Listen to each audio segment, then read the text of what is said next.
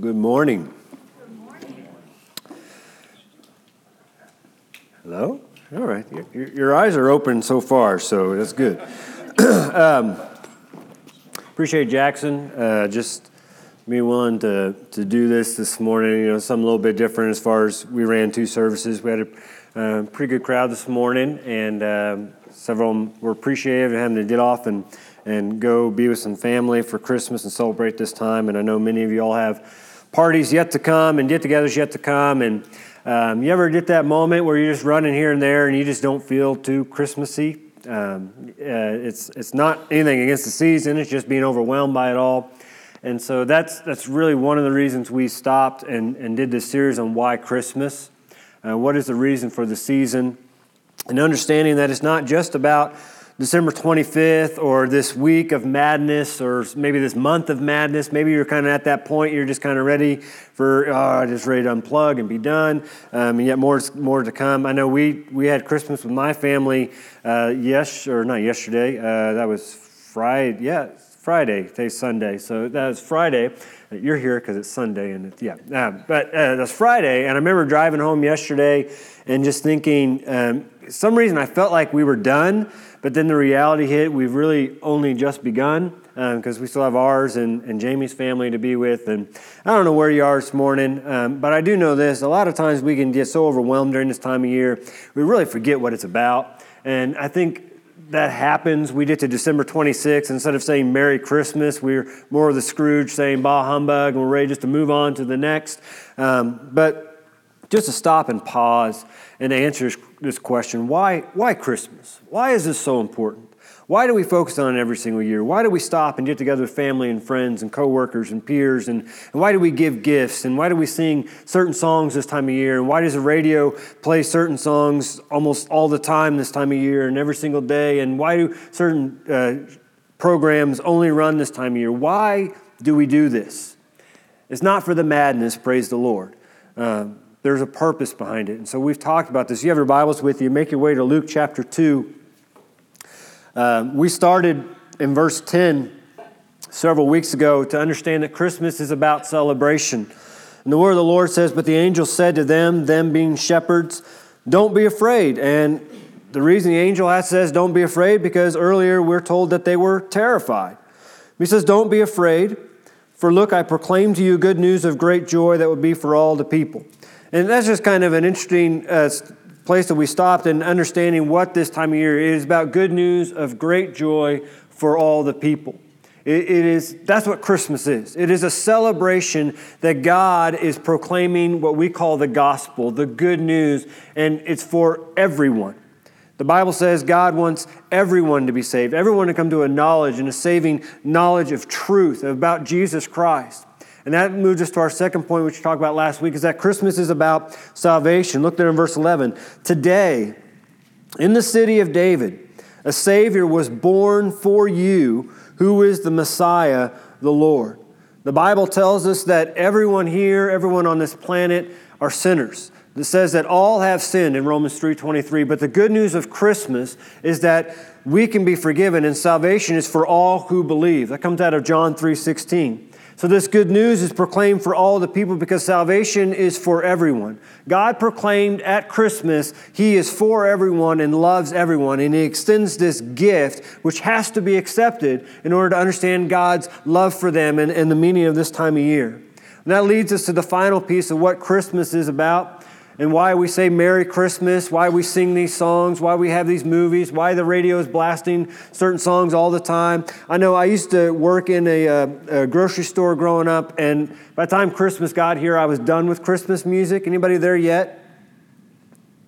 not going to admit it, um, but uh, they were just played all the time. And I mean, I heard several renditions of Jingle Bells and all from elevator music to Elvis Presley singing it to dogs barking it, and it just, it, it, I was like, I was done. I was done with Christmas stuff. And so, to help us to understand why Christmas should be a part of our everyday life, that's why we're stopping. And the final piece of understanding what this time of year is about is to understand that Christmas is about reconciliation. I know that's a word we don't use too often. I don't use it every day. Matter of fact, the only time I usually use it is when I read the Bible and the word's there.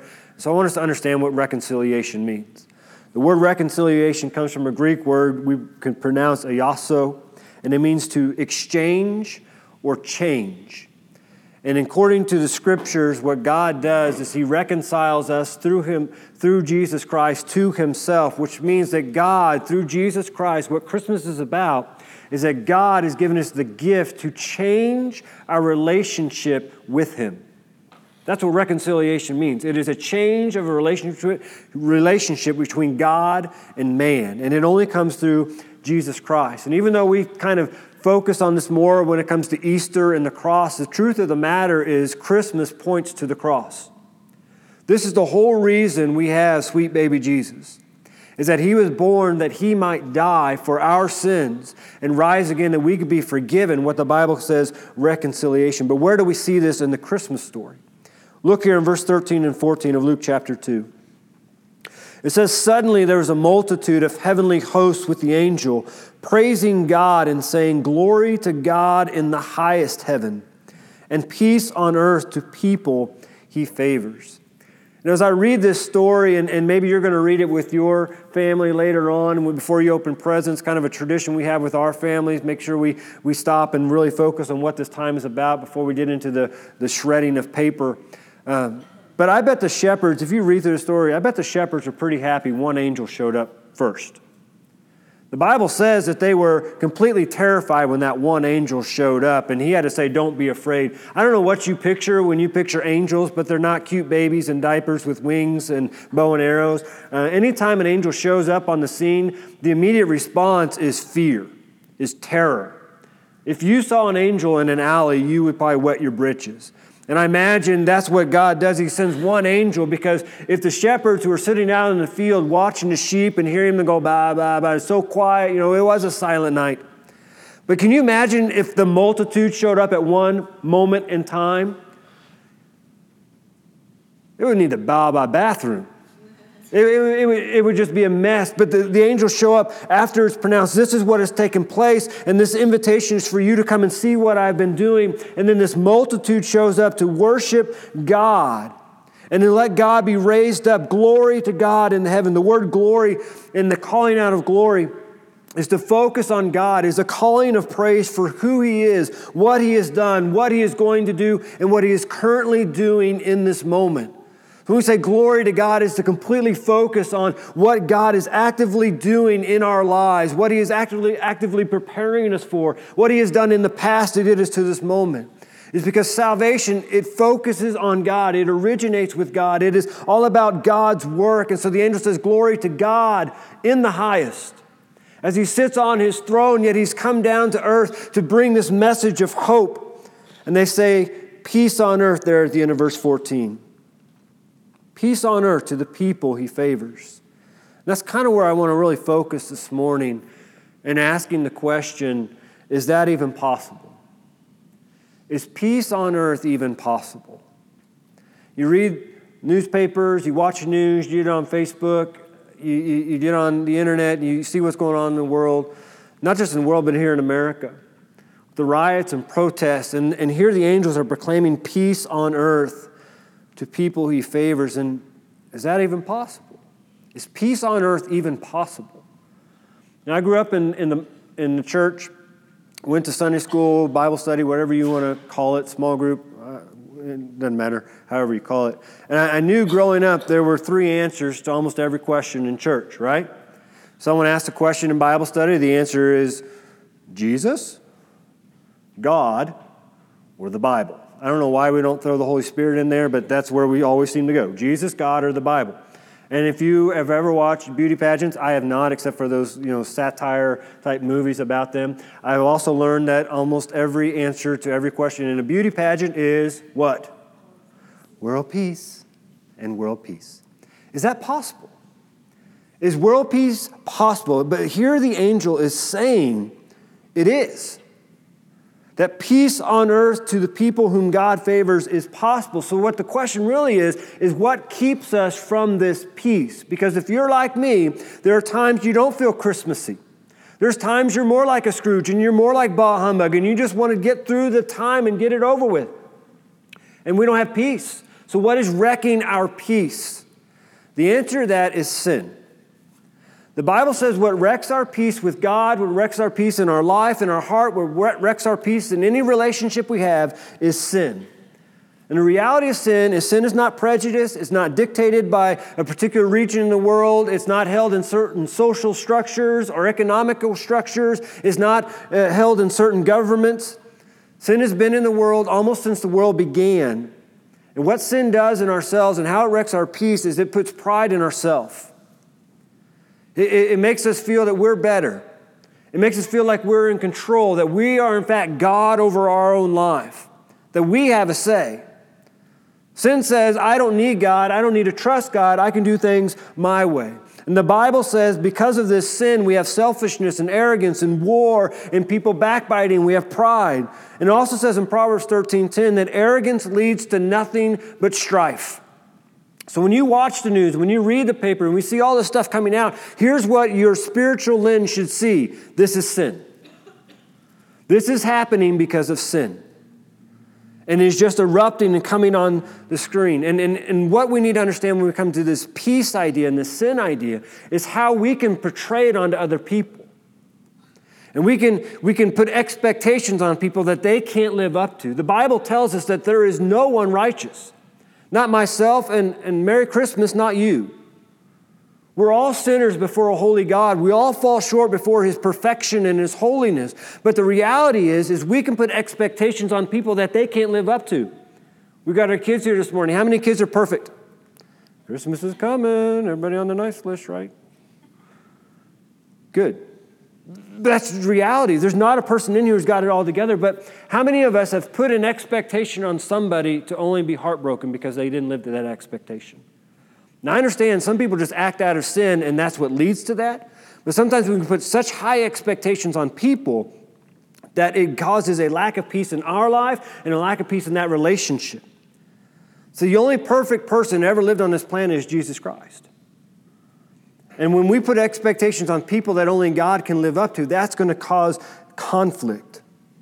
We're all sinners. There's no one righteous for God. No one can meet the expectations that God has except Jesus Christ. And so, the remedy to this lack of peace, the remedy to sin, the remedy to, to experience this peace is we have to look in the right spot. Peace on earth is possible. That's why the angels proclaimed it. That's the message God gave them to give to these shepherds.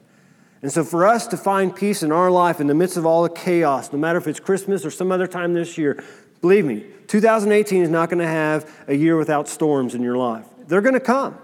But how can I maintain a peace that God promised to give me in the midst of it? I have to look in the right spot. You know, at our house, we have a drawer where we put our keys and, and wallets and phones and, uh, well, not phones, but uh, keys and stuff that we need to get to whenever we go out the door. And and I don't know if you have a drawer like that because I used to lose my keys all the time and it just drive me nuts. And so if, if I forget to put my keys or wallet in that drawer, I'm like looking all over the house and I'm, I'm going crazy. It's panic, it's not peace whatsoever. I've come to understand as adult, every adult in here or, or young adult or adult to be, you all carry a security blanket. You probably have in your pocket right now or you're looking at it on your phone. It's called a phone. Look, look. Yeah, anyway. Have you ever lost your phone? Ever misplaced it? It is the most unsettling thing in the world. I remember several years ago, and Jamie remembers this because she laughs about it still to this day. Um, we were in St. Louis. We were with my family. We went to the zoo. We went out to eat, and then we are going to go to Ted Drewes. to get some custard. I didn't know uh, Charlie at the time, so I can say Ted Drewes. Plus, he's not here, so we can talk about anything we want. You know, how about Brahms? You know, anyway. But anyway, so um, we, we, uh, we were going to Ted Drewes, and I, I was driving, and I started doing this. I left my phone. I, lost my phone. I think I left it at the restaurant. And so I, my dad called the restaurant, and he gave me the phone, and I was very specific because I was in a, it was a state of emergency, right? And so I was very specific with the person who answered the phone. Look, this is the table we were sitting at. It was a round table. There was a pole right by it. I sat by the pole. So my phone's got to be there, maybe under the table, under the chair. It's got to be there. So they went and looked, came back, and said, sorry, there's nothing here. Said, well, did anybody turn anything in? Said, no, we don't have any phones and our lost and found. I said, well, oh, okay, uh, maybe I dropped it in the parking lot. And so I was, I was coming up with this plan. Okay, everybody, I'm going to drop you off and then I'm going to drive back It took about 15 minutes to get from where we ate to, to get to Ted Drewes. I'm going to drive back and then I'll come back and get you after I find my phone. Everything will be fine. I know, you know, we've got two vehicles and all these people, but it'll be fine. It'll work out. And then my dad said, Well, let's call it. Maybe someone picked it up and they'll answer it and they can tell us where they are and, and we can make sure you're going to the right place. So my dad uh, calls my phone, and in the most Christian way I could in the car, I told everybody, Shut up! Turned down the radio and I'm listening. Here. It must be in the parking lot. Uh, I got to get it. Well, let's call it again. Let's call it again and we're listening. Nothing. So we get out, and Jamie's like, Well, just come eat, and we'll all go back together, all work out. And, and so I, I get out of the car, and I'm looking under the seat of the car. And as I come up, I noticed that the reason I didn't hear my phone is because my uh, gluteus maximus was muffing it. I was sitting on it the whole time. The whole time.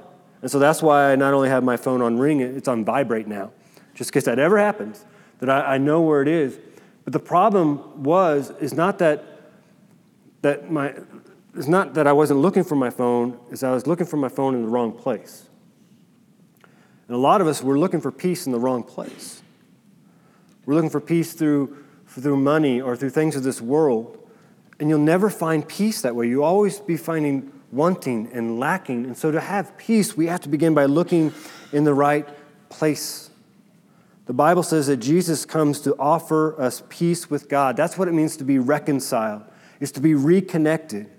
The Bible tells us in Romans chapter 5, verse 8, that God proves his own love for us that while we were still sinners, while we were still enemies to God, still opposed to him, that Christ died for us.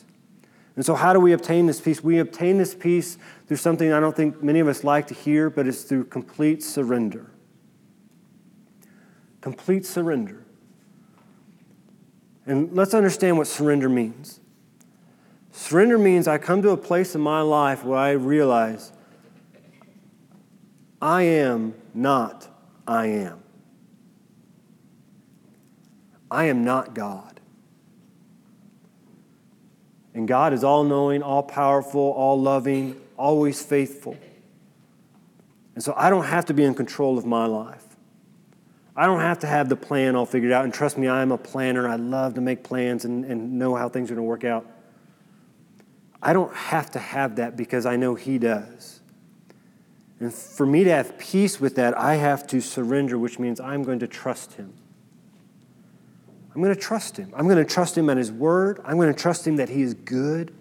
I'm going to trust Him that He is faithful. I'm going to trust Him that He loves me and He has His best plan for me. It may not always go the way I think it should go or the way I think it should look, but I know He's good. And so I can have peace with that because I know He is my shepherd and He is taking me to the best place I need to be. And sometimes that, that takes us through those valleys of the shadow of death. But the Bible says we need to come terms, to terms with God and to be at peace and in this way, good will come to us. It comes out of Job chapter 22. Not only does, does God give us peace, but Jesus offers us the peace of God. Not like a piece of pie or piece of pizza, but the peace of God. The peace of God that surpasses all understanding. And no matter what I'm going on in my life, I can have this peace. God's got it all under control. No matter what storm I'm in the midst of, I have this peace because I know Jesus calmed the storm. I have this peace because I know God can do anything in the midst of whatever I'm going through. The Bible tells in Isaiah chapter 26 that you keep the mind that is dependent on you in perfect peace, for it is trusting in you.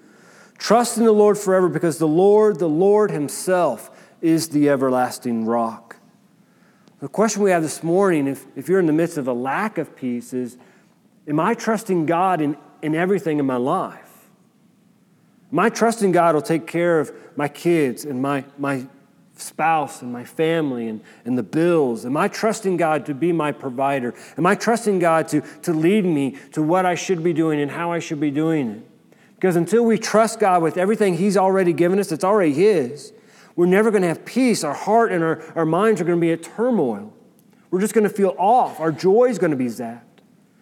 The Bible tells us that we should seek first the kingdom of God and his righteousness. That's what we should go after. And Jesus said that in the midst of knowing that you and I, we're going to wrestle with being worried and being anxious about the things of this world. But God wants us to have peace. He proclaimed it on the day his son was born. Peace I want to give to you. Jesus also reveals that in order to have peace, we also have to make peace with others. The Bible tells us in Matthew 5 9 that blessed are the peacemakers, for they will be, be called sons of God. I think a huge thing we need to do as we set forth into a new year is to understand this. We have peace with God and have been restored with God so that we can make peace with others. We are called to be ministers of reconciliation. God has reconciled us to himself through Jesus, and now we are to be ministers of reconciliation. Now, peacemaker does not mean you avoid conflict. What it means is you seek to set a resolution to that conflict. And I understand there are some people that are just hard to come to a resolution with. And sometimes the way we make peace with that is we just have to let some things go. Just let it go. Walk away because it will eat you and tear you apart if you dwell on it. Let it go. The only thing that's keeping you from having peace with another individual, no matter how bad, and I'm not, I'm not trying to belittle anything, no matter how bad it is, is because of sin and selfishness. See, we feel we're entitled. We feel we're old, But when we come to Christmas, the reality is what we're entitled to is, entitled to is hell, is eternal separation from God. But because God loves us and is for us while we were still sinners, and he reconciled us to himself. Now, what we should be putting off is this ministry and message of reconciliation to make peace with all people. Doesn't mean you have to agree with everything they do, but you love them the way God loved you. You give them grace the way God gave you grace. And you shine a light into their life. The Bible says the fruit of righteousness is sown in peace by those who cultivate peace. For us to have the peace with God and peace with others, it requires us to have a forgiving heart. Forgiving doesn't mean forget, that's, that's humanly impossible. Forgiving means I'm going to let this go and I'm not going to hold this against you. I'm just going to let it go. If they want to keep it, let them keep it. But don't let it weigh you down as you get ready to celebrate this time of year and you get ready to move on to the next year that is ahead. Why should we want to do this? Because this is why he was born. Why Christmas? Christmas is about celebration, it's about salvation, it's about reconciliation, it's about having a peace in our heart. The Bible tells us that everything is from God who has reconciled us to himself through Christ and has given us the ministry of reconciliation. That is, in Christ, God was reconciling the world to himself, not counting their trespasses against them, and he has committed the message of reconciliation to guess who? Us. That's our job. That's our job now. It's the ministry of reconciliation. So, my question this morning for you is, and the answer can be Jesus Do you have peace today? Do you have peace in your relationships with people? More importantly, do you have peace with God? If you're here this morning and if you've yet to accept Jesus Christ as your Lord and Savior, you understand that God extends this gift not on the criteria that you get your act straightened up or or you get your life all together, did it all figured out. He just extends this gift because He loves you and He is for you. And He's calling you to join this relationship with Him through Jesus Christ. The way we do it, the Bible says, is that we first have to believe in our heart that Jesus is Lord and that God raised Him from the dead. Meaning, when Jesus came, He lived a life we couldn't. They placed him in a tomb after they crucified him, but he rose three days to give us victory over sin, which brings on death. It's what separates us from God. But God, since He's reconciling us and He exchanges our sin for Christ's righteousness and His holiness. That's what God is extending to you this morning. If you have yet to accept Jesus Christ, God is saying, Will you accept my gift this Christmas for you of salvation? And I promise you this if you're here this morning and that's what you need to do and that's where you are, this place will celebrate with you as the heavens celebrate. But here, I want to lead you in a prayer. And after we say amen, I'm going to ask Jackson to go ahead and come on up. After we say amen, if this is your prayer this morning, then I'm going to ask after we say amen, you just come on down the aisle and say, Pastor Mike, I prayed that prayer. I want Jesus in my life. Uh, and I want to be saved. Okay? Let's pray together. Father, I thank you for this day. And Lord, I pray for the individuals here this morning who are not in a relationship with you, who do not have peace with you, who are still in their sin and are separated. And Father, I pray that in this moment that they reach out to you. They, they hear you calling to their heart and you drawing them near to them to you. And, and in this moment they come to understand that your son died for them, that he rose again, that they could be forgiven. So, Father, I pray that you give them the courage to step out of the aisle, to walk down and let it be known that they want the gift of Christmas in their life. Father, I also pray for us here as your children. Lord, I know you put people in our lives that can frustrate us. But Lord, let us be messengers of reconciliation, messengers of peace. Give us the strength, the courage, the willingness, the discernment to give the grace and the mercy and love that you've bestowed upon us. Let that just flow out of our lives. And as we go about the hustle and bustle of this, this season and going from place to place, we do pray for your mercies of travel. We also pray for the heart of Christmas to be in us and coming out of us. That we are celebrating, that we are shining your salvation and your good news. I thank this time of year. Lord, thank you for giving us this time when we stop and we just focus on what you did in stepping out of the heavens to save us. So, Lord, be with that individual or individuals here who need to make that be known this morning as they come forward to confess you as their Lord and Savior. And be with us as your children and let us take your word to heart, not to be hearers but doers of it. Forgive us if we failed you in any way. We pray this on your Son's name. I invite you to come.